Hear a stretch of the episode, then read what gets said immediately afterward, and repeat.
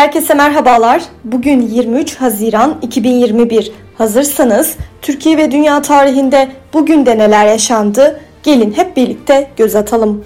Dünya tarihinde bugün yaşananlar 1868 Amerikalı mucit Christopher Scholz daktilonun patentini aldı. 1894 Uluslararası Olimpiyat Komitesi Paris'te kuruldu.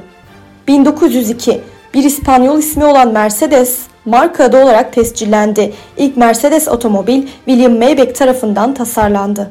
2016 Birleşik Krallık'ta Avrupa Birliği üyeliği konusunda referandum yapıldı. Avrupa Birliği'nden ayrılmaya yönelik oyların oranı %51.89 olarak gerçekleşti.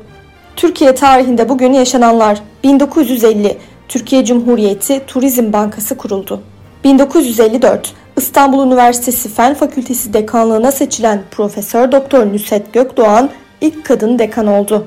1982 yurt dışına kaçan banker Castelli'nin kasasına el konuldu. 70 banker ve banka yöneticisinin yurt dışına çıkışı yasaklandı. 1983 Doğru Yol Partisi kuruldu. 2019 İstanbul'da ara yerel seçim yapıldı. Ekrem İmamoğlu tekrar Büyükşehir Belediye Başkanı seçildi. Bugün doğanlar 1901 Türk yazar Ahmet Hamdi Tanpınar dünyaya geldi. 1924 Osmanlı Hanedanı'nın reisi Osman Beyazıt Osmanoğlu doğdu.